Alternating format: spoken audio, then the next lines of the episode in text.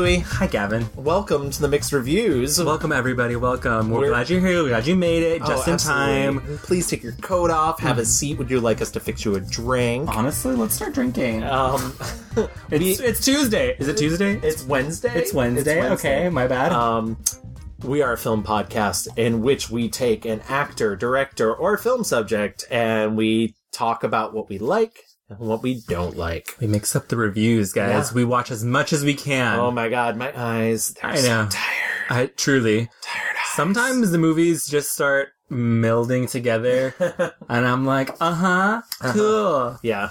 Lots, then- lots of swirls, lots of circuses. Got it. Got Yeah, it. yeah, yeah. I was like, oh, style. Mm, choices are made. Cool. Someone, someone was a goth in high school. Never got over. it. Honestly, I've been to Hot Topic once or twice, and I get it. Okay. Yeah, I noticed your wallet chain when you walked in. Yeah, was yeah. that once or twice this weekend? Mhm, mhm. I go all the way. What's the closest Hot Topic in New York? You think for us? Oh God, Jersey, Uh, right? Yeah, Jer- Jersey, like Rego Park, Queens. Mm, God, like, take me there.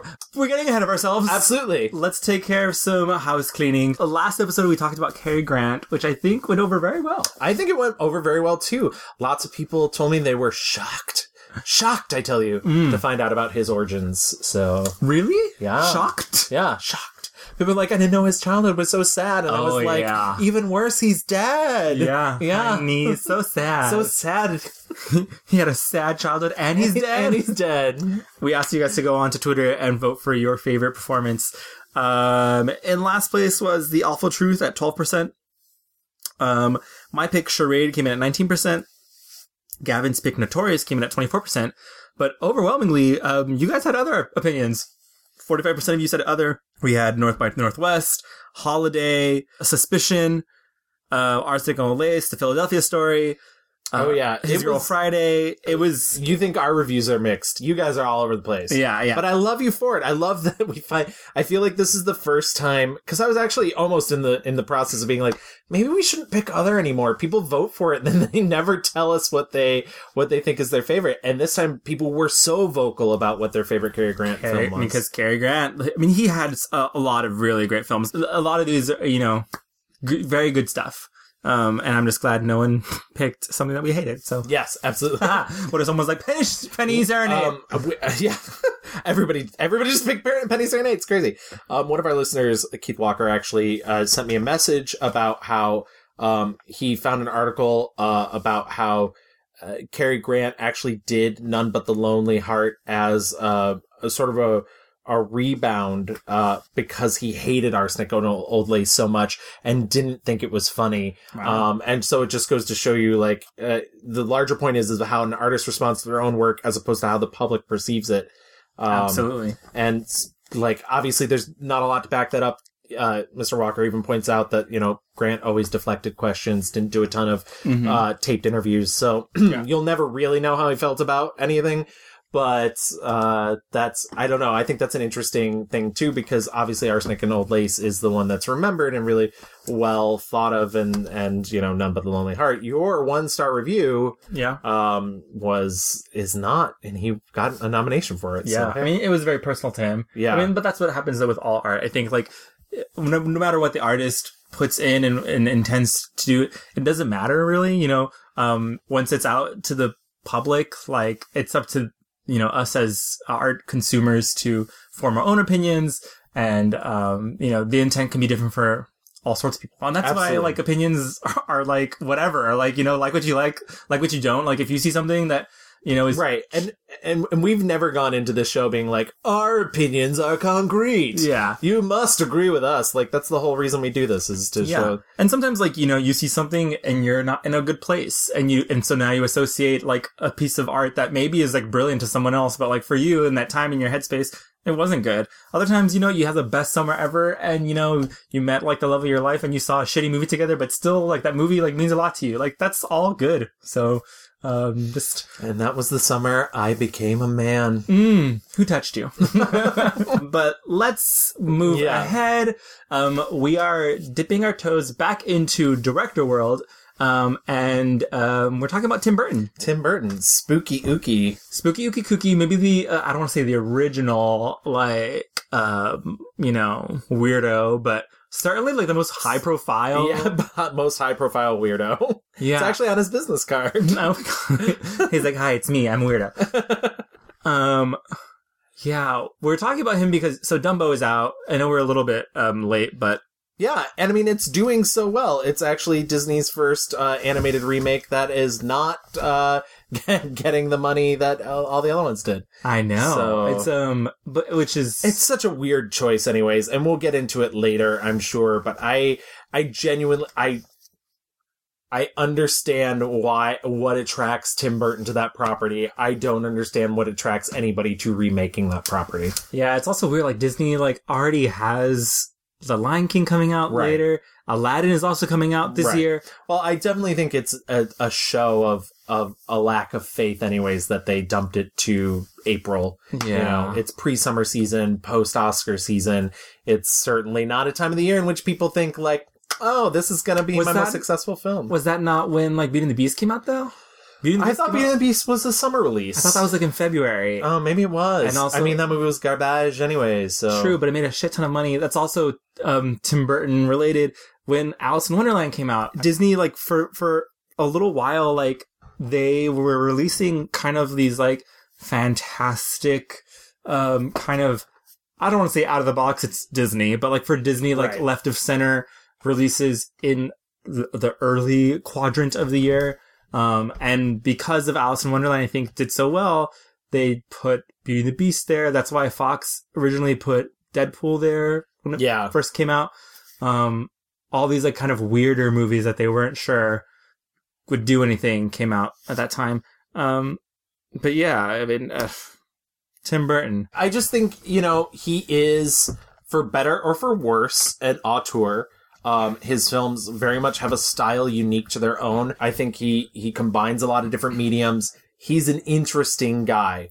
Once again, for better or for worse. You know what's funny? I was thinking, um, and I don't know if this is the right place to talk about it, but I was thinking like the only other film director that I could think that like kind of plays in the same lane, who we think of as like an auteur, is Guillermo del Toro. Yeah, they have a. I I I They're both Ink Del Toro's films, while much less in number, uh, have a tendency to be more interesting. But if Guillermo del Toro was making films as frequently as Tim Burton, yeah. maybe that wouldn't be the case. I'm also thinking of like Alfonso Cuarón when he did Right. his Harry Potter. It Right. had this like this very fantastical like um, so both of them, but mostly Guillermo Right. Have this like kind of whimsical, fantastical like monsters, but like Right. they're good and you know And I and I think there's people that do similar things to what Burton does. You know, you look at the early Terry Gilliam films, and there's a lot of like uh primitive sort of animation or stop motion yeah um, in them, which is a huge thing for Tim Burton. But I think there's something very specific and unique to the the thought process and, and the way that Tim Burton applies his specific artistry to film that is not really copyable. You look at Barry Sonnenfeld's Addams Family movies, and a lot I think a lot of people associate those with Tim Burton, but it's not quite the same thing. yeah because it definitely does have like the Addams Family movies specifically have a very like Beetlejuicean vibe Right. to it, but um I think like the satire is different. Yes. you know like Addams Family is like clearly going for jokes. Yeah. where um, as a lot of Tim Burton movies aren't really going for jokes, but like it's situationally funny. Yeah. Um, yeah, and I'm also like, it's so interesting thinking about like now that I'm like thinking deeply about like Tim Burton, his legacy. You know, he's kind of changed a lot in his career and like the movies he does, but like we would not have like Laika Studios without you know a lot of Tim Burton. Oh yeah, stuff. Like, absolutely. I can't imagine um, a, a studio whose like intent is to make beautiful stop motion movies um, without the That- success of um, you know Nightmare Before Christmas, Corpse Bride. I think that's a that's a good response as to why we're doing him. So let's get into our rewind. Let's do it.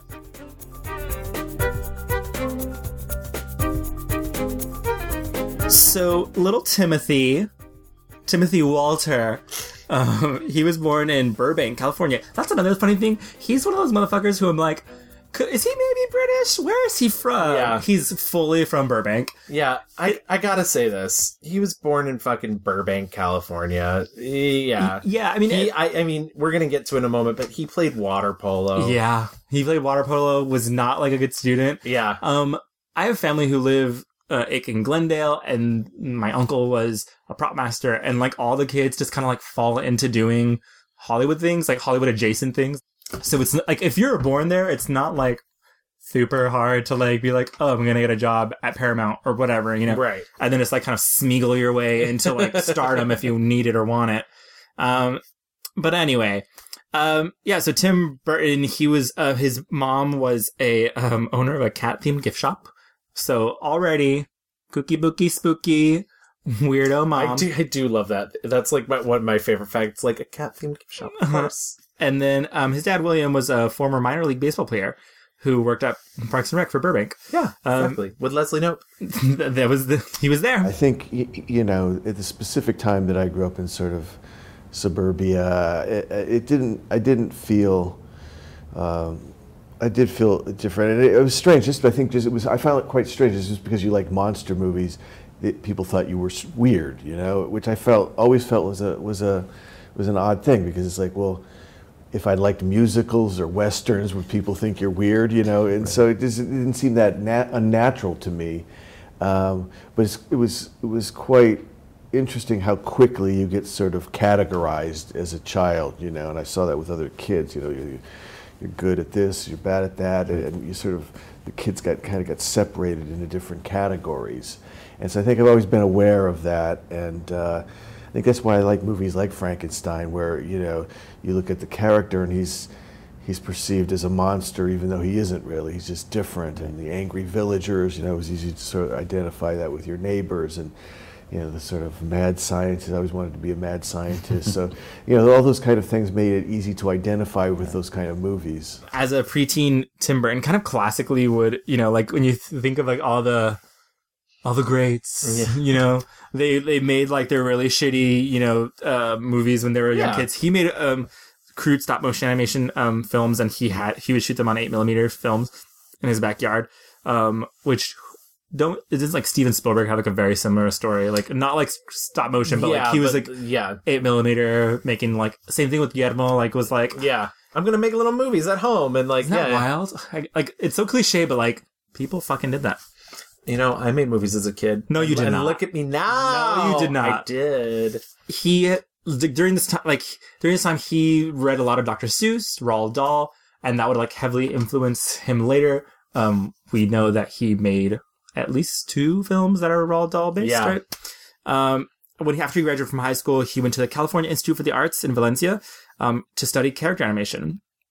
Um, Cal Arts is very famous. Who? Where? What? Cal Arts? Never heard of her. very very small Yeah, very small. unknown Yeah, exactly. um nobody famous Gosh, everyone it's there just like just plucked from the middle of the country. Mhm. who do we know like i mean everyone at pixar went to CalArts Yeah, right? yeah. like that is the Yeah. place to go if you want a job yeah, it's basically like a factory for for Disney. Yeah. in a way. Yeah, At the time, they just started that sort of Disney animation program. So, you know, it was an expensive school, which I couldn't afford. Uh, and I think being a new program, they were giving away scholarships at the time. So I was lucky in a way to, to, to, to get that. And, uh, you know, I think again, because it was a new thing, it kind of attracted a different, you know, group of people that wouldn't ordinarily have that kind of outlet for things. So I, I think in, in some cases it was being, you know, there at the right time. so while he was there he made um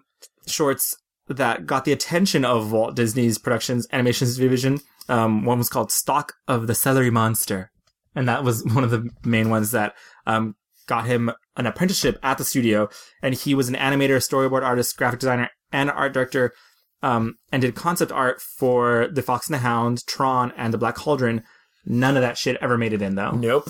Um Disney did not use it. but they were like cute Yeah, oh my god you, you're so good yeah, We'll you're put- so good. We'll put them right here in the trash. Um, in 1982, Burton made his first short, Vincent, which is a six minute black and white stop motion film based on a poem written by him. Um, and he, it depicts a young boy who fantasizes that he is Vincent Price, who was his hero. One of the things I really appreciate about Tim Burton is that I feel like I grew up on a lot of the same. I mean, obviously there's an age difference, but I grew up on a lot of the same type of movies he did. Uh, he's a huge Hammer horror fan, um, a huge like 1960s horror. That's Yeah. a lot of the Vincent Price era. I remember seeing Vincent the short as a very young child on Disney Channel because it's six Really? minutes. Yeah, and I love that like Disney Channel used to like play such Yeah. random weird stuff. and it's i mean i understand why tim burton as a career it's special Mm-hmm. it's a it's a both beautifully animated but also a love letter it's this beautiful little piece of animation and i i don't know i wish more people did weird little things like that Can people find Vincent? yes on youtube i on YouTube? believe yeah I did not watch it, but you obviously did watch it yeah, a I mean, I love Vincent Price, and someday we're going to do an episode on Vincent Price. Even though the first time I pitched that to Louis, he said, "Who?" drag me, call me, beat me when you want to reach me. Um, Yeah, great, love that. expert I'm, level shade. I'm always, I'm here to learn, and I'm here to mix the reviews. Vincent is nice when his aunt comes to see him, but imagines dipping her in wax for his wax museum. Does this say that Vincent Price provided the narration? Yes. How did Tim Burton know her? Oh, you know. I mean, he's just a small town boy. Yep. Working for a small little company known as Disney. Mm-mm-mm. You know, so he, do you think he like went up to people like, "Hey, do you guys like know Vincent Price? like, where is I he? hope. I hope so. I hope like, where does he what- hang out? Is he in the lunchroom or? Yeah, exactly. you guys have his phone number, yeah. Stuff at Disney is not going well, right? but he just kind of like does his own thing. He does a live action production of Hansel and Gretel. It's a Japanese themed adaptation of the um, fairy tale for Disney Channel. Um, it like only aired once, um, on Disney Channel on Halloween night. Yep. Um, so nary a soul saw it. It did though go on um, public display at the MoMA um, and at, at an art exhibit at LACMA. So she's out there, but it's very hard to find. Uh, I actually did see it at MoMA. Really? Um, yeah. So I have seen it because I went to the art exhibit, which was 2009, 10 years ago at this point, which is crazy. Um, yeah, and I watched the whole thing, and it's good. It's fun. Yeah. Uh, but but it is very like it was one of those things where it's like, oh, this is clear. Like this is clearly early days for Tim. Next, he does Frankenweenie, which is a um, a live action short in 1984, um, telling the story of a young boy who tries to revive his dog after it's run over by a car. And that's another thing that I saw on Wonderful World of Disney as a kid. It's um, it's weird. So he also, he famously remade Frankenweenie Yeah. for a full length feature Yeah, yeah, in 2000, whenever. yeah. Um, but enough. yeah, nailed it. Um, after Frankenweenie though, Disney fires him. Yep. um, they they realize, oh, he's not making anything for us, um, and we don't like any of his stuff. Really, they know that all the stuff he's doing is just too dark and not it, it's not not on brand. But then comes along a little Pee Wee Herman. Yes, exactly. Um, Paul Reubens saw Vincent and decided he wanted him to direct um, Pee Wee's Big Adventure. Well, um, you know, as a short film, it never got released, as, as did Vincent and um, and Disney. They weren't really didn't really know what to do with me, but luckily, you know, since those films got made, uh, you know, people at Warner Brothers and, and I think Paul Reubens and the producers and, and people at Warner Brothers saw those uh, and basically. Even though they weren't released, it showed them something from me, and, and, and therefore uh, I, I got that job quite, uh, you know, strangely easily, you know, based on those on those films. So that was that was great. You know, it was it was, uh, you know, they they seemed to see something right away. And do you think like Pee Wee, like Paul Rubin, had that much like pull to be able to say like I'm I my Pee Wee's Playhouse is so popular I can just pick whoever I want. You know, this I do. I do. like, I mean, he, yeah. he was ubiquitous, like Yeah, yeah. back in the day. Um, so yeah, the the movie was made for eight million dollars and it grossed more than forty million in North America alone. So it was a as a hit, made money, um, and it was at this time. This is the first collaboration, the beginning of a long, fruitful friendship with Senor Danny Elfman, um, because Tim Burton was a fan of Oingo Boingo, Right. which is his band. Right. Um, and so he asked him to do the music for the film, and since then he's done almost every movie Yeah. for There's him. been very few exceptions. and so this is the beginning of his career. I rewatched um, Pee Wee's Big Adventure. It holds up. It it holds up. It's funny and it's not.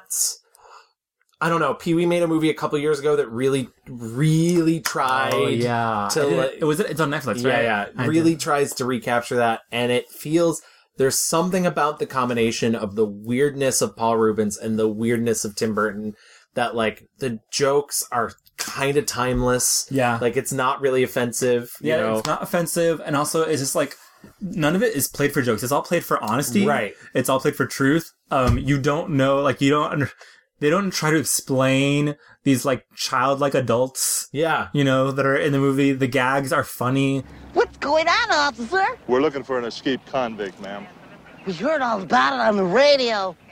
Right, honey? Uh, uh, uh. Have you seen this man? Ah! Boy, I've better heads on boils. no, I'm sure I'd remember the face. Honey? No. Would you mind stepping out of the car, ma'am? No, not at all, officer. Some sort of problem? No problem at all. I just wanted to take a quick look at that cute little outfit you have on. Why don't you take a picture? It'll last longer. Um, so after this moment is happening, he is directing um, Alfred Hitchcock Presents and for Shelley Duvall's Fairy Tale Theater. And so yeah, he does Aladdin for Fairy Tale Theater. It's great. he does a lot of just like weird episodic things. I mean, th- th- this is like, you know, fully in his zone. You know, he um, feels comfortable here. It's anthology horror. It's whimsical. This is made for him.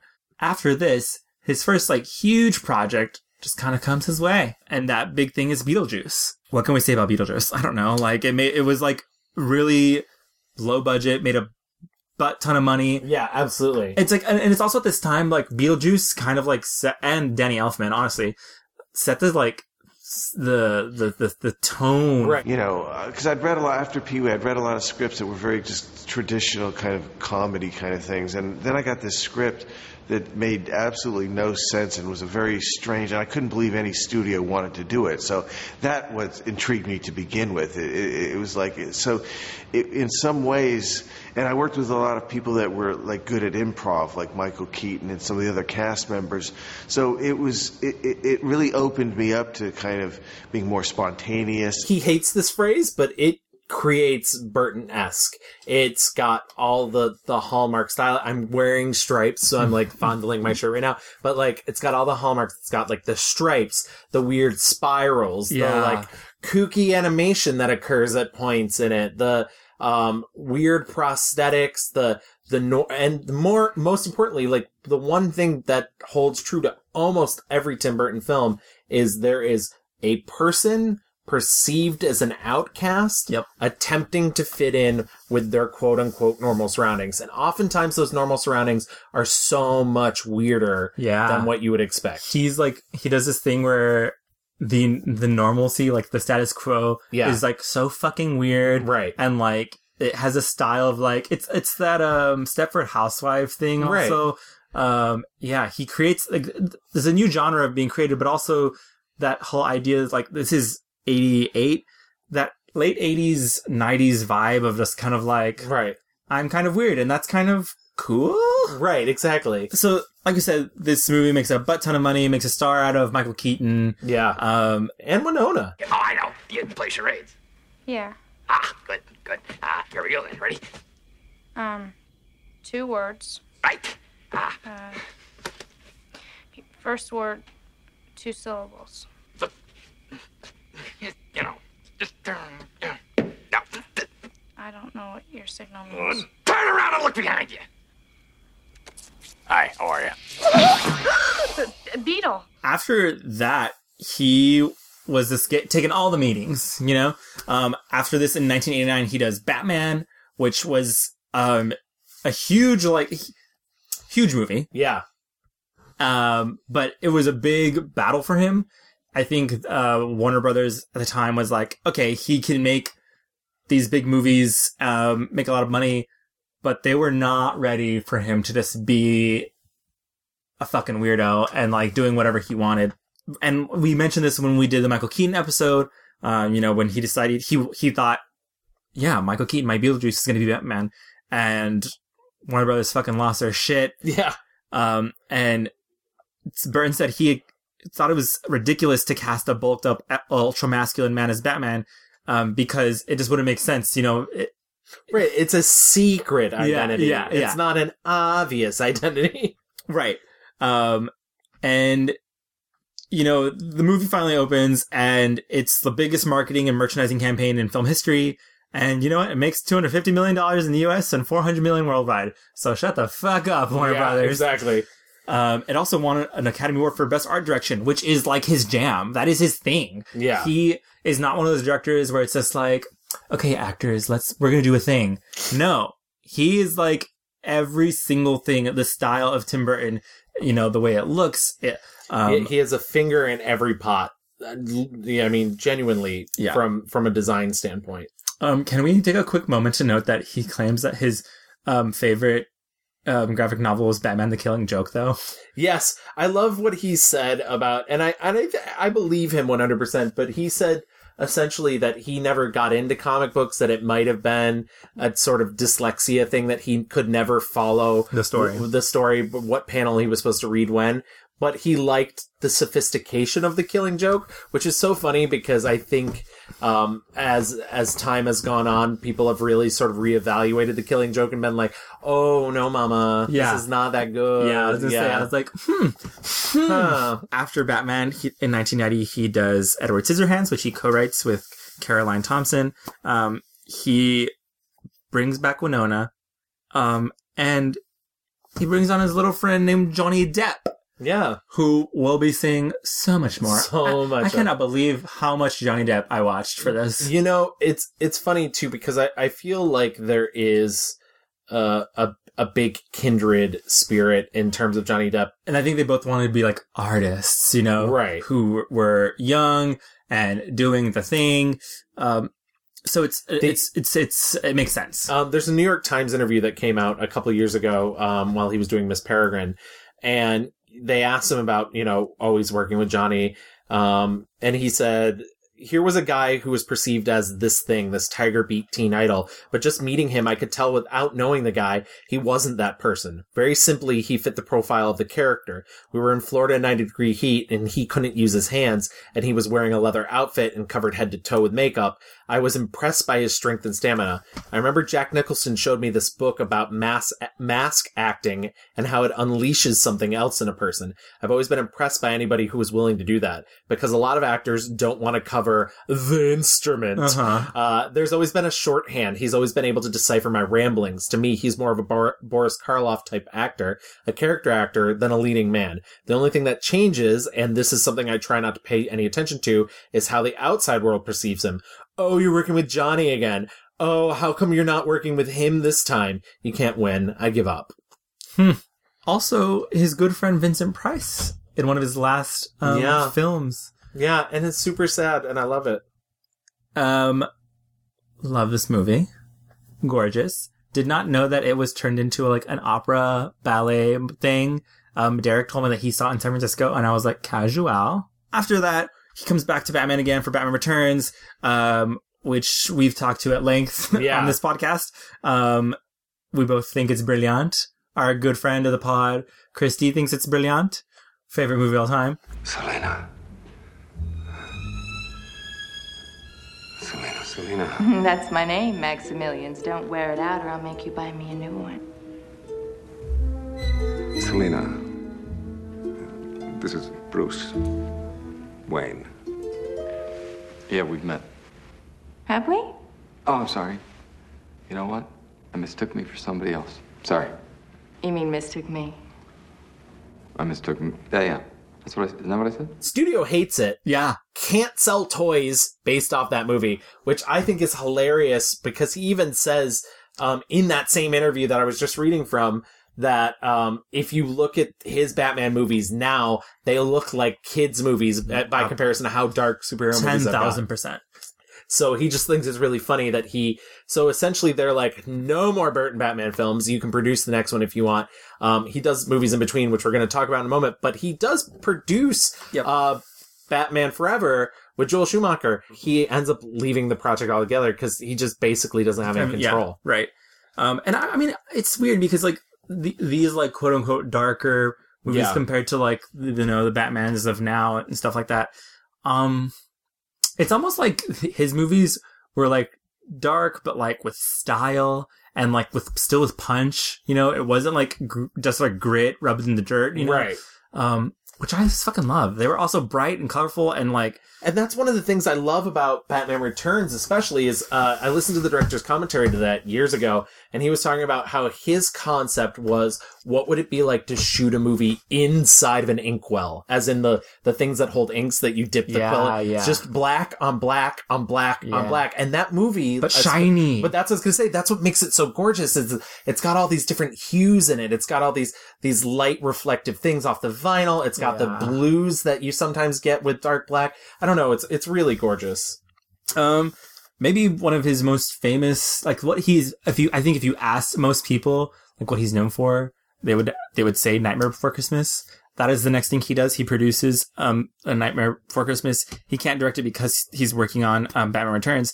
Um, And it's funny. Uh, another quick sidebar: Mhm. if you listen to the soundtrack of Batman Returns, you can definitely hear Elfman's been working on uh, the soundtrack Nightmare Before Christmas, especially when the clowns are attacking the stores, and you hear a lot of like. "Meh, This meh, is meh, Halloween. meh, meh, meh, meh, meh." true. Yes. So this is, uh, when he makes Ed Wood. Yes. In 1994. Um, and this is a much smaller, can moving into Ed Wood, can we talk briefly about? So we've mentioned many times before, Danny Elfman was his greatest collaborator. Oh, They've had the right, one of the that's right, strongest yes. bonds. Um, they kissed once, didn't talk about it. yeah, exactly. And they were drunk. Um, Yeah. They, uh, we don't know if that's true. We can't back that up. um, but I'm gonna say it. um, but uh, so they're doing, they're putting together the soundtrack for Nightmare Before Christmas. Tim Burton's producing. Danny Elfman really wants it to be this sort of like nursery rhyme esque. They record this voiceover narration with uh, Patrick Stewart. You can still hear it on the soundtrack. Um, Tim Burton doesn't want any of it. He's like, no, this is not the movie I want. Um, huge falling out. And like, obviously, this is the extent to which we know about their falling out. There has to be something maybe a little deeper. Yeah. I don't know, but, uh, Maybe they didn't like the kiss. yeah. but anyways, the so Tim Burton goes off to do Ed Wood, and Danny Elfman's like, Nope. Bye. Yeah. Girl. yeah, sorry. I'm taking my nursery rhyme somewhere else. yeah, exactly. And uh, you know, I love the score to Ed Wood, so I'm not saying anything bad about it. But like, I don't know. Like, Yeah, I I- I- it's weird because Ed Wood is like a, a major touchstone for Right. Tim Burton, and it, so um, it's it's strange, but also maybe like it helped him push you know the boundaries. Ed Wood would maybe be a different movie than it is, you know, without. Without Howard Shore, yeah, absolutely. Um, so Ed Wood is a biopic Yeah, of Ed Wood, who is known as the worst director of all time. which is unfair, but whatever. but whatever. Um, Johnny Depp stars uh, again in this movie, and it's kind of you see, it's an homage to kind of horror uh, B movies and old Hollywood. Um, you you're seeing like the spirit. I mean, you can imagine um, um Tim Burton in his time working on Alfred Hitchcock Presents, Right. um, and all that knowledge. Um, it's kind of like he has all this knowledge of that world, and it's all being funneled into this kind of big love letter. Um, and you know it's it's a unique film in the fact that when it was being shot at the time it was being shot in black and white on film which is a very expensive thing to do. Black and white was black and white film was not the popular film type you know and i feel like you you see it more now because you can kind of though i'm a big proponent of shooting for black and white hit like oversaturating things to make sure you get those shadows and everything but nowadays as a post-production person exactly it's so easy to make something black and white this was not easy um so it was a very expensive process for him to film something this personal in that manner his girlfriend at the time is in this movie. Yeah, Lisa Marie. who plays Vampira. yeah Um, it was fun. I had not watched this movie before, and it was fun watching it. Um, I loved seeing our um, good friend Bela Lugosi being Yeah. portrayed in the movie. Um, and it, I mean, so we talked. We had, we did an episode about the Universal monsters where we talked about Bela Lugosi Bela Lugosi himself is a character in this movie. Um, him and Ed Wood became friendly um, toward the end of his life. Um, and that was just like really interesting to learn more about him and how he fucking hated um, Boris Karloff. Which I love Ed Wood. We may talk about it more later. One of the best things about Ed Wood is It's loosey goosey. yeah, n- seventy-five to eighty percent of it's all lies, but it's still a successful movie. This is one of the things we've learned on this doing this show too. You make a biopic about something doesn't have to be true. Yeah. most of them aren't. Yeah. Um, and this one is a really great movie that is full of lies. you lie, you lie, you never look so thin. um, so it was successful, but it was a commercial failure. It did not make a lot of money, um, but it was well received by the critics. This was before Batman Forever comes out. Um, he's like, "What the fuck ever? I'm doing my own movie. Give a shit." Um, he, he after this he produces James and Giant Peach, which I remember watching as a kid and loving. that movie slaps. The music slaps. Everything in that movie slaps. Uh, in 1996, um, his uh, next big release comes out, and it's Mars Attacks. Um, and it's funny. This movie unintentionally comes out like months after Independence so- Day. something like six months, nine Yeah. months, somewhere in there. Yeah, so we were like, America was full on like, fuck yeah, America, blah, Right. outer space. Um, and this movie comes out and it's like, the aliens are gonna fuck you up. right exactly it's it's interesting because it's such a you know he was he was a big fan of the trading cards and and just- So weird. they're so weird and like there's no plot to the trading cards it's just essentially like aliens killing it's an excuse to watch aliens kill things and the plot of this movie is bonkers and it's it's clearly like his love letter to both this thing he loved as a child and those sort of madcap uh, comedies of it's a mad mad mad mad world and Doctor Strangelove for some reason Yeah. as well. Jack Nicholson plays multiple roles in this movie. Why can't we work out our differences? Why can't we work things out? Little people. Why can't we all just get along? I forgot to mention Sarah Jessica Parker is in Ed Wood. Yes. Which I did not know. Um, and she's in this. Yeah. And she famously gets her head stitched onto a chihuahua's body. Yeah, it's never looked greater. I mean, hello. Um, also, did we know in Ed Wood she says, do I really have a horse face? Yeah. And I was like, I don't think she would say that line today. uh, Carrie, no. yeah, no way.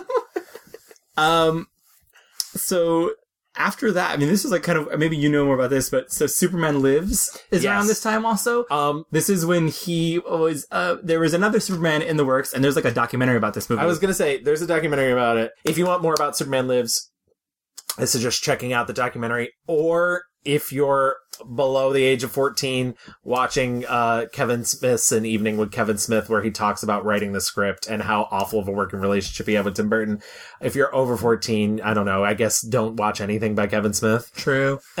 uh, so that comes and goes. Um, But he spends an entire year on it, which is a really painful experience for him because Yeah. there's a lot of things that come out of it. There's costume fittings, there's casting. Nicolas Cage. Yeah, Nicolas Cage. There's hiring and firing of writers. Um, Dan Gilroy's like one of the last people to work on it. Uh, so there, there's, it passes through a lot of people. And yeah, it's just frustrating, I think, to, to, as an artist to put, especially we mentioned before, he puts his finger in every pie. Yeah. So, you know, he's there from production design phase all the way up through and it, it feels, it's shitty to Yeah. spend your entire life on something trying to, to birth something and then it just dies. and it's funny to think like you know I do not want to see Nicolas Cage as Superman. No, and I don't want to see a Tim Burton Superman movie, but, but it's but it's funny because like he he was able to fucking pull out Batman. right. And so I guess there is a world. It would be interesting to see what Tim Burton would do to Yeah. Superman. Except I've read the script. Oh my god! Yeah. Are Um, you okay?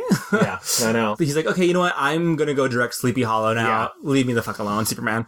Um, Which is so much more of a passion project. It looks and feels like a Hammer movie. It's the first time he works with Christopher Lee, who famously played Dracula in almost all of the Hammer movies. Uh, that are Dracula movies. I mean, Dracula doesn't just show up in other Hammer movies. like, like, hey, I'm here. Uh, Hey, yeah. Um, the, uh, but you know, it's the, this is another childhood hero of his. It's done in the style of the movies that he grew up in. And yeah, I don't know. It's not, c- crazy success in terms of critic. It's not like a critical success, but it made tons of money. but it made tons of money. Tons of money. Um, and it's pretty good. I liked it. I like it a lot too. Pardon my intrusion. I saw a light. It is no intrusion. I come here to read when I'm wakeful. To read books which you must hide. They were my mother's books. My father believes tales of romance caused the brain fever that killed my mother. She died two years ago come midwinter. The nurse who cared for her during her sickness is now Lady Van Tassel. I think Christina Ricci's never been more bored in a movie. I was gonna say he trades in Winona for Christina Ricci. Yeah, which- dyes her hair blonde. y- yeah. They're in like they they definitely drive in the same lane, right? Like as far as like acting Yeah, goes. yeah, yeah. Um, well, they were mermaids together, which we watched for oh my god, yeah. we did. Mm, Love that movie. I feel like this movie kind of starts him on like a different path. Yes. Like this is kind of where they're like, okay, blockbusters. Right. Even though Batman was like, and his other movies made Oh money. yeah, Batman redefined the blockbusters, but I still think Tim was- Burton didn't want to make blockbuster. After Yeah, well, I mean, like in that movie, he was fighting the studios. Right. Still had the vision.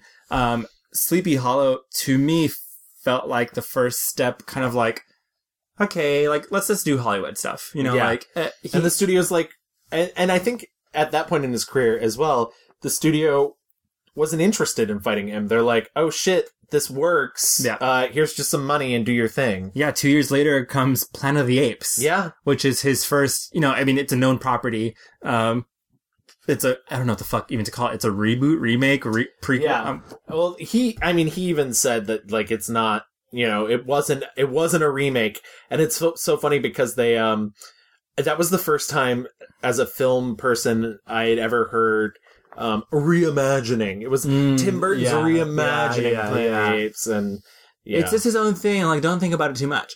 um, did you watch that? I didn't watch it. Uh, I saw it. I saw it in the theater, uh, but I've, I've not really watched it that much since. I will say, like, and I think we'll talk about it more as we go through. Like, he sometimes is very faithful to a fault to source material sometimes, and I'm like, I know you got a brain, girl. I know you have ideas. right, right, exactly. Like, you know. Uh, Whoever the fuck wrote Planet of the Apes, he's not like looking over you and being like, "Bitch, you better not." yeah, exactly. Like the same thing. Ha- like we'll get to Charlie Chocolate Factory later, but like Roald Dahl wasn't like, "You better not." Yeah, exactly. His family like had a switchblade to his throat. I like- know. um, in 2003, he directs Big Fish, um, which we talked about for Right. And, and if you want to, if you want to talk about being faithful, I've read Big Fish, and I think the movie's better. Wow. Um, and the the there's a lot of the thing. There's a lot more Tim Burton in the movie than there is in the book. You know, and that's that's a perfect example of like, you know, he does become faithful to a fault unless he feels it personally. Yeah. And Big Fish comes at a time in his life where I believe his father had just passed away as well. Mm. So it becomes a really personal thing for him. And I feel like you can, you can see that when you watch Big Fish, that it's made by an individual with a heart Yeah. that has a stake in it instead of just a, a cold, you know, adaptation of this novel. this is also um, what's worth mentioning. This is the second time he works with Helena Bonham Carter. Yes. They first worked together on Planet of Planet the of the Apes. Apes, where uh, they, Helen Bonham Carter has many scenes with his then girlfriend Lisa Marie, who's in all of his movies all along. She's in Mars after Ed Wood. She's in Mars Attack. She's in. Oh my um, god, she is in Mars Attacks. Yeah, she's the Oh, alien lady. She's so good. Yeah, she's she's very. I mean, she's the model. That's a look. Yeah. Um, she's in Sleepy Hollow. She's like Ichabod Crane's mom. So she's in all of his movies. And then Here comes another kooky book named Hella Yeah. Bonham Carter. and he's like, "Hey, your hair's like mine." Yeah, yeah. They're like, let's touch hair. exactly. Um, and Do so you condition? Me neither. so they start dating. Lisa Marie, sadly, is told, Yeah. Bye, girl. Yeah, exactly. Boots down, house bye. Yeah. Um, but she does one of my favorite things. It's petty. I love her for it. Mhm. She has an auction. yes, she has an auction for Tim Burton stuff that he has left. that he left. Tim Burton did not like this. What what did he, he should get rid of? Like his Tamagotchis? Yeah, like, exactly. um, you know, I raised those. my babies. 2005, Charlie and Chocolate Factory, um, another adaptation of a beloved property. Um, Johnny Depp again stars. I don't like this movie. You know, yeah. it's uh weird. It's It's and not in a but good like way. but yeah, I was gonna say, but not in a good way. It's not good. Like Yeah. it's not fun. Right. Um, uh, the less said, the better. he's also working on Corpse Bride at the same time as um, Charlie in the Chocolate Factory, um, which Danny Elfman and Tim Burton and Johnny Depp are also involved in. So the three of them are juggling these two movies. Um, I can't even imagine, you know, like it sounds like a fucking nightmare. I can't multitask to save my life.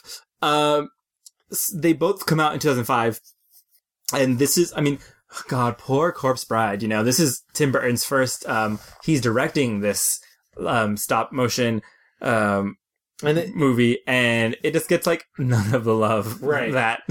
But it's so much a Tim Burton film. It's so Yeah. about two worlds clashing. Literally. Yeah, exactly.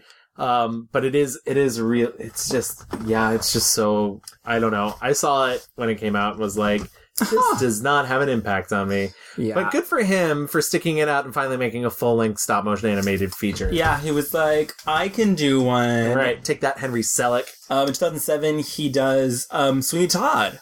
Yeah. Um, his first musicale. Yes. Um, which I get. I mean, get. Like, what do you think about this collaboration? This, like, you know, it, it feels cr- like Sweeney Todd is the Sondheim, um, like the emo Sondheim, if you will. Um, I love Sweeney Todd. I've seen it live a couple different times. Um, this is visually fun, and I don't hate the way it looks, and I don't think anybody gives a bad acting performance Yes, in it. yes, yes. Yeah, yeah. I smell Um, what the rock is cooking. Um, but no one has the range. She doesn't have the range. and they had to reorchestrate everything. Pretty women, fascinating, sipping coffee, dancing pretty women are a wonder. Pretty women. part of that reor- reorchestration process was to cut down the number of songs that the show uh, doesn't have a ton of dialogue. It's not necessarily an operetta, but it, it has a lot more music than you Right. think it does. And um, they dwindled that down, turned a lot of it into score. But I think, you know, if you're going to make a musical that's that complex, that's that about that much about the singing, And what? Oh, yeah, hello. cast people. And another frustrating thing about that article I was reading from is he was talking about like he's like when I did Sweeney Todd, you know, casting Helena was a really hard decision because I knew people are going to be like he's just casting his girlfriend, which is not true because everybody had to come in and audition. There was a lot of auditioning for all of the roles uh, for people to get them, and it's like um you cast Johnny Depp and Helena Bonham Carter, yes. People are going to say you're fucking casting your Yeah. friends. Like, Yeah. sorry. And then also, like, everyone else in that movie is, I mean, beyond Alan Rickman also. Yeah, yeah. Which kills me because all of the judges' songs get cut because Alan Yeah, Rickman can't cannot sing. sing. Um, but R.I.P. Alan Rickman, by the way. but like Joanna, the kid, like they're all like good singers. Um, and so and and like nobodies. Yeah, exactly. Joanna, a, a nobody who just happens to look like Christina Ricci in Sleepy Hollow slash Sure. Winona Ryder and Sure. Edward Scissorhands. Yes, yes. Uh, you've heard of the Hitchcock blonde. Now get ready for the Tim Burton corpse. I don't know. True, the dead girl.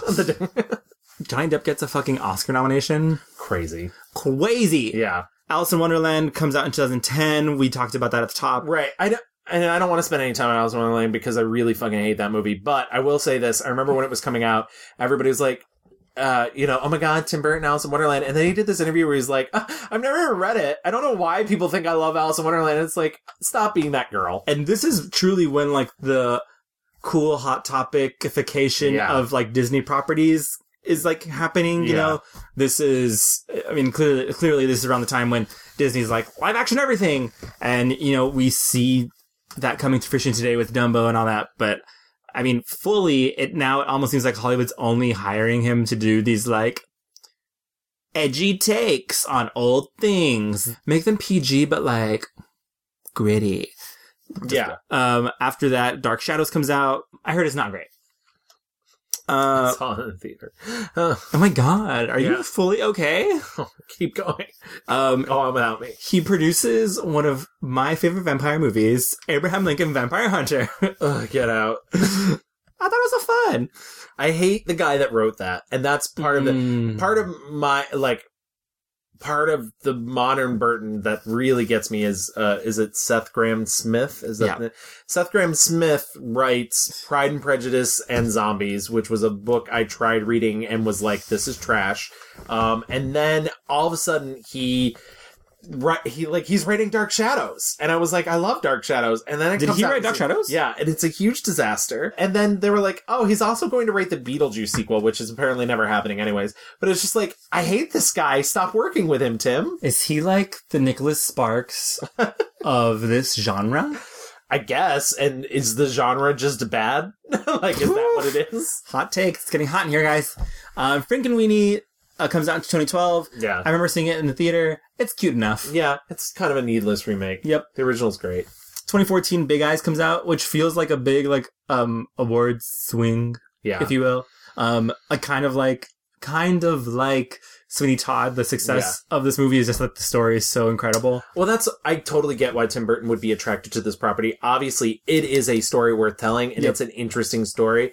Um, I don't think Burton himself is is the right vessel to communicate that story, Absolutely. and and therefore it doesn't come to fruition. But obviously, like a person whose art is important to them, and then the way that that art is seen, consumed, and decided by the public that it belongs to someone else other than the actual artist is clearly something that's very personal to Tim Burton. I think he sees the way that, as I mentioned before, he can't stand the phrase Burton-esque.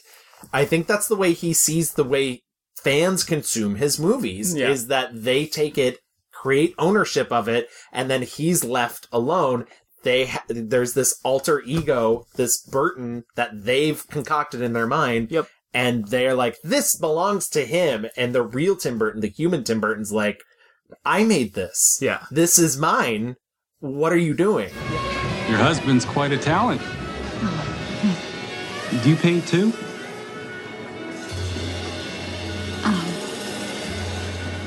I don't know. Yeah, I definitely think like this movie maybe would have benefited from a different director. Yeah. Um, you can almost like tell that he was trying to like s- a lot of his style is missing in this movie. Yeah. Uh, but there are some parts where Amy Adams' character she starts seeing people with the big eyes, Yeah. and I was like, oh, here he is. He's Yeah. trying to do something here, but Also, just a, a quick sidebar. I don't have a problem Christoph Waltz. Don't cast Christoph Waltz as an American. Cause It's hard. Yeah, exactly. He's like, hello, these are my paintings. I am from San Francisco. I was born here. Yeah. Do you like my paintings? I'm an American. that was like when he was like really hot though, Yeah, right? Like yeah. he had just come off of Inglourious Yeah, he Bastards. doesn't get Academy Award, so like, yeah. I think it's so interesting, so interesting. So interesting. Um, he does Miss Peregrine's House for Peculiar Children. Yes. Home for Peculiar, peculiar Children. Um, I think it's so like what. It's a Also, very also known as Victorian X-Men. yes, Victorian X Men. Um, it's such a weird like it's a it's a kid movie. Yeah. It's based on a very popular children's novel. Also, um, it feels so out of left field to me. Yeah. Um, it also doesn't look very expensive, and that kind of like you know brings us to Dumbo, um, which is wild. Yeah. Um, I said off the top, I kind of understand why he did Dumbo. Again, it's a story about an outcast who like is trying to fit in. I went ahead and watched Dumbo. I knew, I knew what I was doing. I knew Uh-huh. what I was getting into. Yep. It's weirdly watching it is one of those things where I'm like, why, like why? What about this? Other than the circus, other than getting to work with Michael Keaton and Danny DeVito again, Yep. um like what is it that that you know why i just kept thinking why It's like, and, but why? and like the, the thing about the original dumbo is that when dumbo's born and he has big ears like he's outcast amongst the animals Yeah. but because this movie's more focused on the humans the like Danny DeVito's like, ah, he's a freak, and it's like you run a circus. Yeah, you Do a you circus. not know that that's what people go to the circus for? But also, it's like, Like- you run a circus and animals don't care how you feel. right, right, exactly. Um, on top of that, the only the only positive thing I will say because I it's it's both so bland and so over designed, and also the the main girl in it, um, who's Thandie Newton's daughter, and I actually thought she was she's good at giving a performance, but she's basically just running around going like, "I like science," and it's like that's not a personality, right? That's not like, um, but uh, is the one thing that I think is interesting about it is Michael Keaton's character is the villain in the movie, and he's so clearly playing a Walt Disney type. Mm. He is um, a man who he wants to buy Dumbo, and when he can't, purchases the circus for his new theme park, Dreamland. And Dreamland is so clearly early Disneyland. Um, you know, it's got its different sections and everything. And I think there's this slight message about large conglomerates buying up everything and commoditizing them, monetizing them, making them a thing that people want, which is exactly what Disney's been doing for like three or four years. Yeah. Buying up Marvel, buying up Star Wars, buying up Fox now. So I thought it was really weirdly subversive that the company yeah. that was doing this would make this movie, but also sick and gross that they'd be like, yeah, We don't even fucking yeah, care. we can satire ourselves. Yeah. and you're gonna eat it up anyway. yeah, like Disney doesn't give a fuck. Like, Right. oh, you're making. Like, they don't give a fuck. but that's not really about Burton. I just thought that was such a strange thing. Um, it's funny. Like, when was the moment Disney was like, wait, he can make money? Yeah. When do we want him? Um, was it Alice in Wonderland? Was that the first Disney? That was- moment. I mean, I feel like, not yeah. even. No, because Disney released Night Before Christmas. Right, right. What the fuck? Yeah. I mean, I think I think it probably Batman then. Probably I know it wasn't them, but they saw this and they're like, "Oh, there's money to be had there." Yeah, they're like, oh wait, we know him. Yeah, exactly. We- um, do you guys even know him? Like We like knew him like way before pushing anyone else. Paramount, and Warner Brothers, Columbia out of the way. Like, "Mm, excuse me, remember us? like, Oh my god, we're so glad that you took what you learned here. exactly. Put it out in the world. We just want you to bring it back. Mm, yes. Stupid. Sorry. Um, that wraps up, you know, his professional life. Um, he does have two kids Yes, with Helena Helena. Um, They're both so much older than I thought they would be because now I feel old. Like, they were born in like 2003, 2007. yeah, something. yeah. So, like, one's, I mean, they're both over 10. That's too much. That's far too much. That's far too old. yeah, exactly. Um, uh, you know, and I don't know what else to say. That people like really fucking like him, and he has. I I think he is a very polarizing figure in terms of a filmmaker. I think you will have staunch defenders and you will have um detractors regardless. So, but I, I mean, like, weirdly enough, like there's not much else to say about his personal life. That's all I have to say about the rewind. We're up to date on all things Burton. Um, so let's get into what? Like, what should we do first? One star reviews, five star reviews. Let's get into our one star review. Let's do it. My pick is 2005's Charlie and the Chocolate Factory. Um, it's a solid pick. I and I will say this noting that I did not see Dark Shadows, but I did rewatch this. I had seen it before, and all I could think of was, "Wow, this is all style, no substance." It's it, you know Tim Burton is known for his style, um, and when you see you know Beetlejuice and Batman and these other movies, that I'm like it, everything has meaning. Everything I, I feel the choices that are he's being that he's making are purposeful. They're meant to like make you think. You know, it's for you know whether it's Catwoman being sexy or um, you know Edward Scissorhands being like fragile and broken. This is just candy coated nothing. Right. Um, I and and and it does not help that Willy Wonka and the Chocolate Factory, the other Roald Dahl adaptation, um, is such a classic. And and I don't know. Everyone, it's that thing when people are like, "Oh, they're remaking that again." Like, "Oh, uh, can they live up to it?" Like, there truly was nothing to, you know, improve on. I think on the original movie, um, Johnny Depp certainly is not up to task for creating a new take on Willy Wonka. Um, he famously modeled him after Michael Jackson. Yeah, Which, is a so- fucking yeah, choice. Exactly. Um, from the hair to the glasses to the voice. There is one funny bit in this movie, and it's when he talks to Mike Teavee and he says, mumbling! It is impossible. You don't understand anything about science. First off, there's a difference between waves and particles. Duh! Second, the amount of power it would take to convert energy in matter would be like nine atomic bombs. Mumbler! Seriously, I cannot understand a single word you're saying. Everything else is bad, bad, bad, bad, well, bad. that and that's the thing. Like, there's there's something to be said about making a Charlie and the Chocolate Factory that's more faithful to the book because famously Roald Dahl's family didn't love, and Roald Dahl himself didn't love the original. He hated the fact that they wrote new songs. He, you know, he didn't. But what you're right. The thing about the remake is, regardless of how faithful it is to the book, it's cold, Yeah. it's sterile, It's so and sterile. it lacks joy.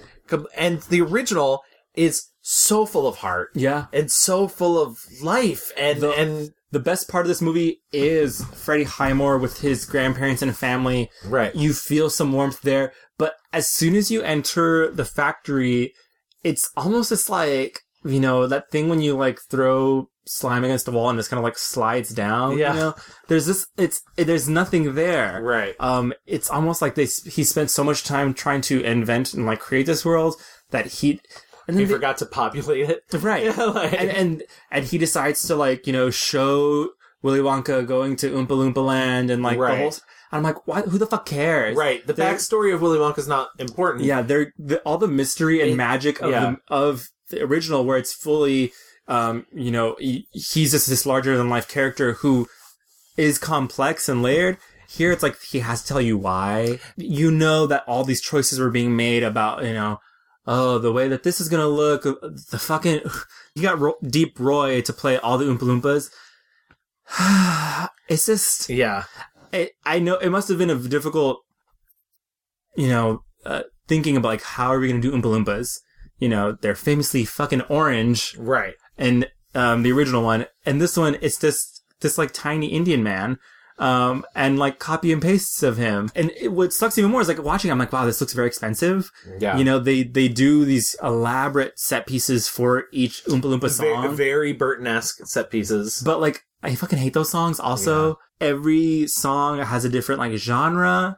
Yeah. Um, so there's just like nothing really cohesive about, you know, what's going on. Yeah, I, that movie's a bummer. And that's cohesiveness is brings me to my one star review, which I'm so sad you didn't get a chance to watch Dark Shadows because I fucking saw it in the theater. Mm. Yeah, I was one of those people who really I was a Tim Burton defender for a really long past, past yeah, exactly. Past the point that it you made it. You made it. Yeah. Thank you so much. Um, and I remember seeing Alice in Wonderland in the theater, and that was the moment where I was like, "Oh shit, he's not good anymore." Yeah. Um, and I think the most illustrative version of that is Dark Shadows.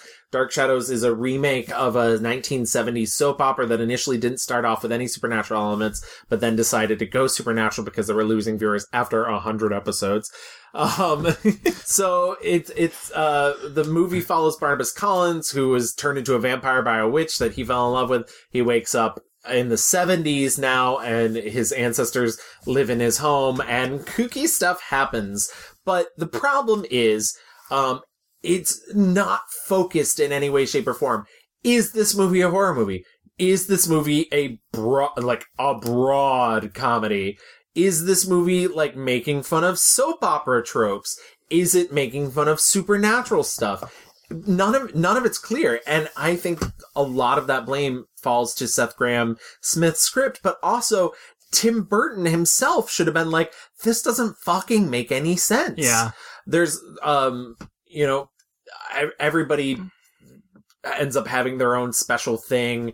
Um, in the movie, Helena Bonham Carter plays the, the psychiatrist that wants to become a vampire as well. Lives with the family. Michelle Pfeiffer's in it. You know, it's a, it's a great cast. Chloe Grace Moretz turns into a werewolf at the end of the movie Oh because of stuff. Uh, but like, it's, it's not funny. It's not sexy. And John, uh, Jonathan, Jonathan Frid, who, who played Barnabas Collins in the original TV show. His character is played by John uh, Johnny Depp, and Johnny Depp is giving his famous like, "I'm giving a weird performance." Sculpted entirely of the most exquisite Carrara marble from Firenze, Italia. Each joint containing a single pearl.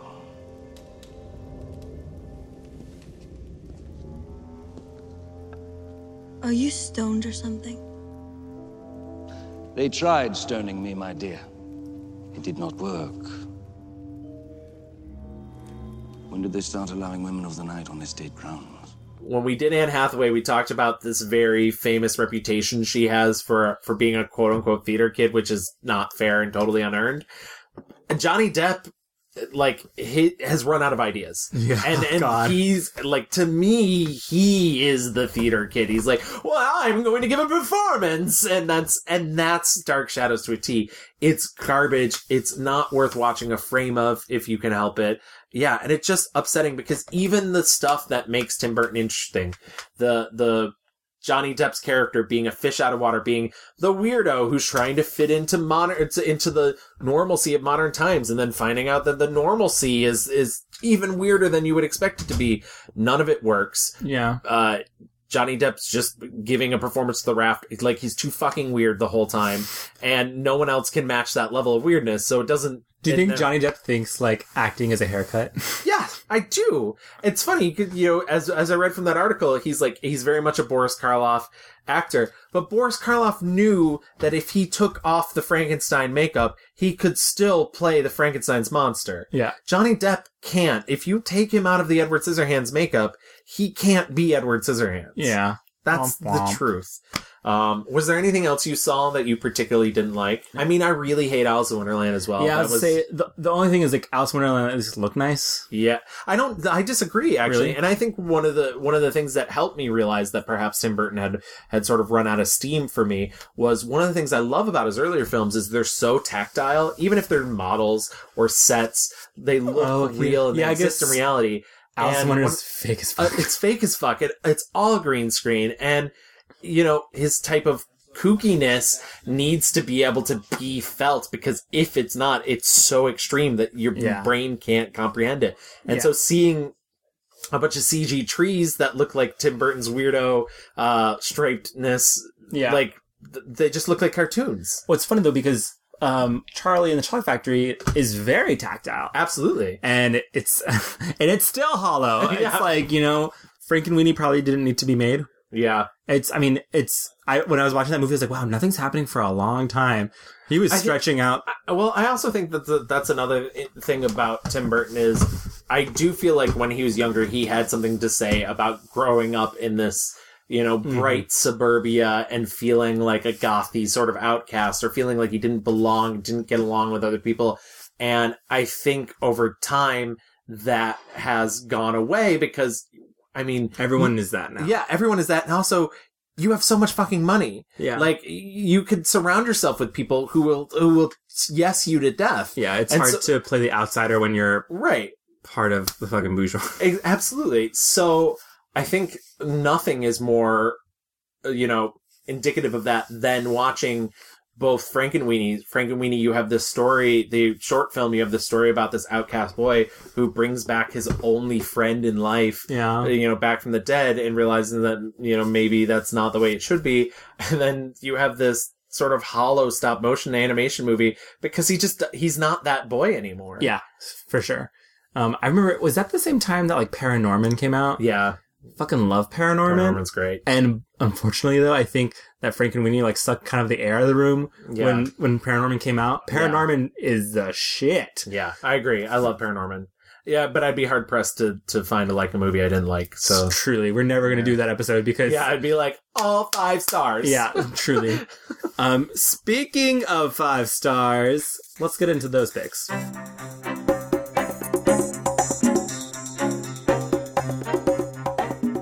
So my five star review is 1994's Ed Wood.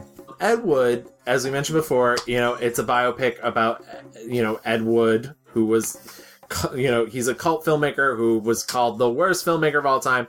I don't think that's fair. Once again, um, and it's Not when Steven Spielberg is right there. Kick them all these down. Who wants another Ready Player One? Ed Wood never gave us that. Um, but uh, That's all I'm going to say. the you know it's based off a book called Nightmare of Ecstasy, um, and it's written by Scott Alexander and and Larry Karaszewski, who most recently did uh, People versus OJ. No way. Yeah, yeah. Um, which is why that's actually a good season of television involved with Ryan Murphy because he didn't write it. um, take that.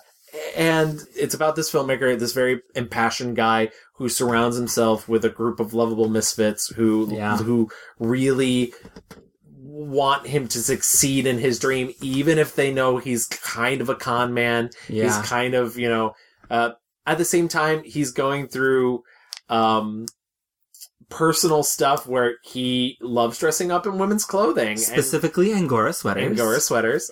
And it's this really sweet, I mean, it is this really sweet story about this guy who's full of passion. Yeah. Um, who's not necessarily successful at putting that passion out there, but believes the stuff that he's doing is matches that, that fantasy that he has. Yeah. And the people that surround him that love him for it. And he is a bit of a con man.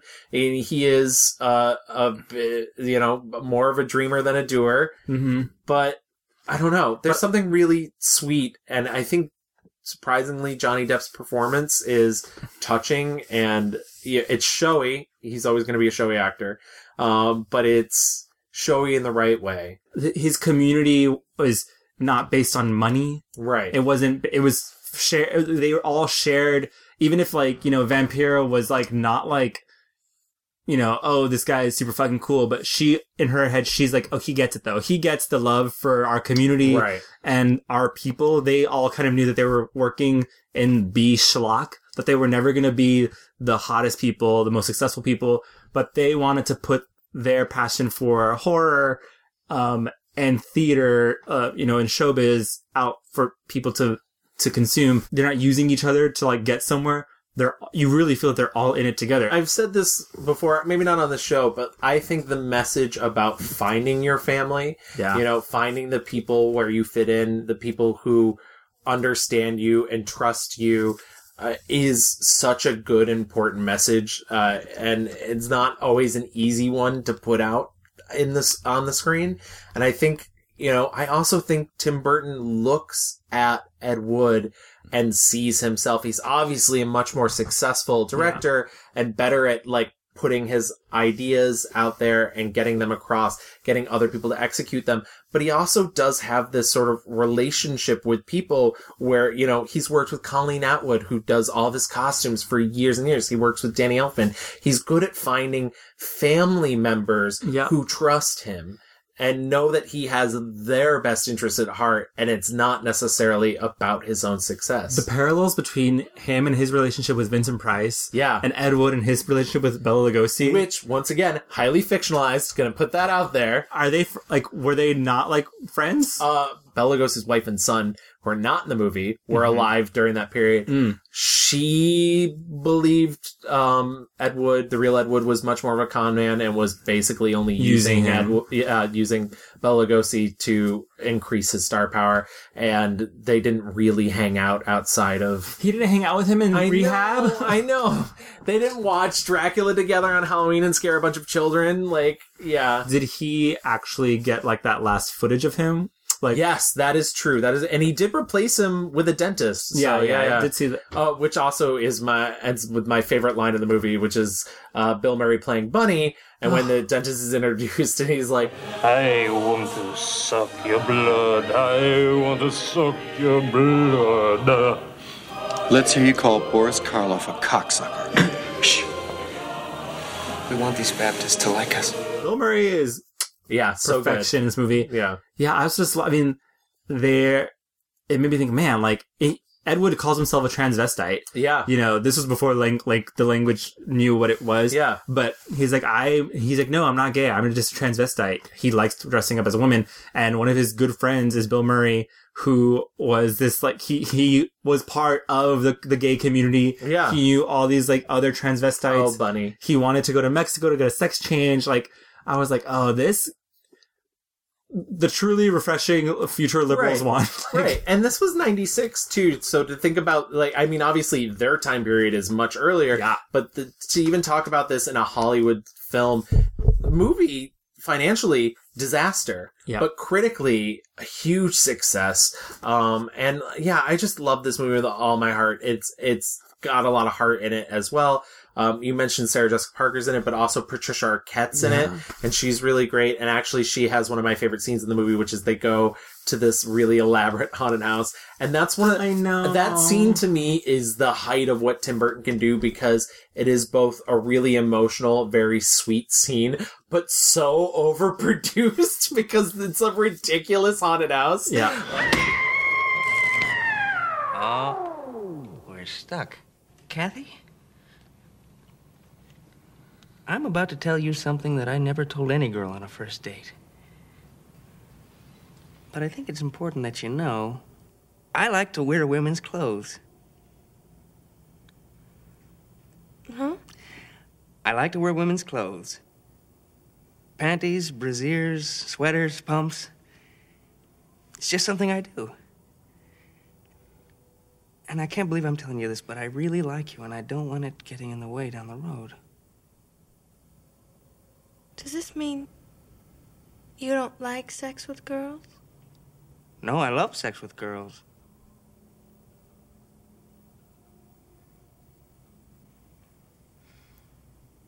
Okay. Okay?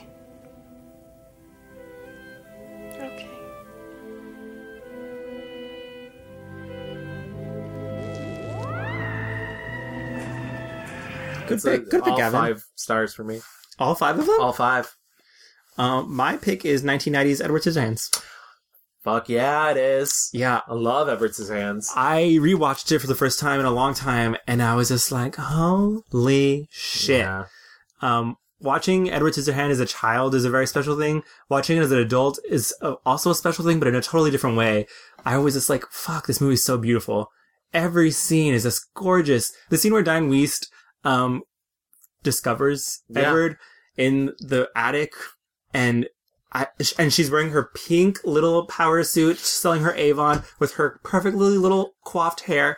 And She's so good in the movie. and She she really is. sees Edward huddled in the corner, and the shot is just gorgeous. The it's all blue. The attic's blue. Yeah. She's popping up on this pink, and he's in shadows, and you don't even see anything yet. You just see like this crumpled mass of something shaking, and it's so scary and creepy. But the release when he steps out into the light, and she almost immediately is just like wanting to mother him. And Johnny Depp is so vulnerable. Um, as Edward, I was just like, God, I'm like, uh, this is cinema. Edward Scissorhands is a movie. It's framed by a woman telling a story to a little girl about why it snows and where snow comes from. And they're set in a world where everything is pastel. All the wives gossip to one each other. Um, and this one woman who kind of is like an outsider in her her own right. You know, all the other wives kind of talk shit about her, don't want to buy her fucking Avon. Um, he, her husband is a bowling champion. Her daughter is Winona Ryder. um, and she's selling Avon and uh, goes up to this this is big like um mansion on a hill where an inventor used to work, and uh, she discovers Edward Scissorhands there, and he is um the inventor's last invention who did not finish him. Right. Um, he did not get to finish him before he died, so he has full scissors for hands. And, uh, yeah, just like a beautiful story about an outsider. And, um, uh, God, I mean, what, the ending of this movie is so satisfying. Uh, you know, I don't even know like how much more to talk about this movie, but like he, at every moment I was scared, like, oh my god, he's gonna cut someone on accident or it's gonna get bad. And it never like gets there. Everyone at first treats him like he's the hot new guy. Um, we love him so much, la la la. Listen, don't you ever let anybody tell you you have a handicap. Who's handicapped? My goodness. Don't be ridiculous. You're not handicapped. You're, what do they call that? Exceptional. My name's Joyce, and I noticed that you have not tasted any of the ambrosia salad that I made especially for you. Allow me.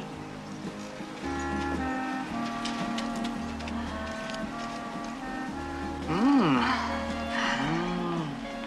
You must try this. It's my mother's Oh, look recipe. at I tried this, mine. gorgeous. It's famous. Yes. Yes. Oh, honey, You know, never in my life have I seen a green thumb like yours. I sure could use your help at my place. Me too. There you go. think it'd be beautiful I want a Oh, row of so I'm I'm so sorry, ladies, but he's promised to come to my house first. One more. Haven't you, Eddie? They eventually turn on him.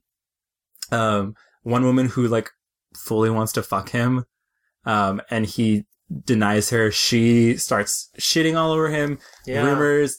Um, there's the the whole town revolts against him. Um, and it becomes like an old monster movie at that point. yeah, right? there's a gorgeous scene where he's making an ice sculpture, and Winona Ryder. That's when Winona Ryder is like, "Oh my god, this is a beautiful man," and Right. he's um, he can create beauty out of the horrors of himself. Um, and yeah, it's just I think I genuinely think outside of Ed Wood, Edward Scissorhands, it's weird that they're both Ed, is Tim Burton's other most personal project. I think he grew up in a very similar place to that pink pastel suburbia. He felt like an outcast. I mean, Johnny Depp physically looks like Tim Burton in that movie. Yeah. With the wild hair everywhere and, you know, and I think that, you know, it's, it's comes across. It's very much the sort of like, this is the love that he wants in the world, that he is a deeper soul than he is just this outside appearance. yeah, and and again, the score is gorgeous, Yeah, it's some of gentle, best work. just like uh, uplifting, full of spirit and life. That movie is incredible. Yeah. Um, and and uh, the complete opposite from Charlie because this movie is style and substance. Right. Like everything is just like oozing with uh, personal affection and love. And funny in even in the smallest of ways. Where Charlie and Chocolate Factory is just like full of nothing, this movie is just full of love and affection and God, an excellent, excellent movie. If you ever like are bored and want to rewatch, that's a movie you can you should definitely go to. The um was there anything else that you loved? Uh, I mean, I But, I, like- I would nominate the entire first half of his career if I could. Uh, I really love the first Batman. I obviously Batman Returns is one of my favorite movies. I watch it every Christmas, Yeah. um, without fail. Yeah. I've watched it every Christmas for like my 35 years on this earth. That's not true. It came out when I was nine, but but the but you know the sentiments there. Beetlejuice is incredible. Beetlejuice is so fucking funny. I saw the other day somebody posted something. They were like, "Is Beetlejuice a good movie, or is it just a good for Tim Burton movie?" And I was like, Fuck "No, yeah. No. no, Absolutely not. It's a good movie." Um, I I'm in the minority that loves Mars Attacks. I just think it's so zany and so weird and ambitious. and I recently rewatched it before this. Yeah. Randomly. It's fucking weird. It's- I don't know if you need to rewatch it. It it's is. definitely a movie that like is played at bars. you know, yeah, I get that. Um, I have a, a very, and I've, I talked about it on the Ewan McGregor episode, I think, uh, very personal connection to Big Big, Fish. Fish. I love it. I know it's not everyone's cup of tea, uh, but it, it strikes me very personally and, and I love that. Yeah, I mean, uh, I think, uh, it, like we mentioned, Pee Wee's Big Adventure is still Yeah. immensely rewatchable. Also, a movie that just could be playing at a bar. Absolutely. Absolutely. Uh, so yeah, I mean that. I think Tim Burton's a really good uh, topic because he has such a clear like he has movies that are beloved, Right. movies that are just like awful, um, and he has this arc of a career that's fully like started like he was the outcast misfit character, was Right. able to show his vision, and he and it's just like diminishing returns, Right. um, and uh, You, it- either, you either die a hero or you live long enough to become Tim Burton. Truly, truly. Before we get into our fast forward, why don't we do our mixed reviews review? Yes. Uh, my one star review went to the 2005's Charlie and the Chocolate Factory. And my one star review went to 2012's Dark Shadows. My five star review went to 1990's Edward Scissorhands. And my five star review went to 1994's Ed Wood. oh, we both picked like early movies for five stars and recent movies for one stars. Weird. Weird. What a Uh, but yeah, so let's get into our fast forward.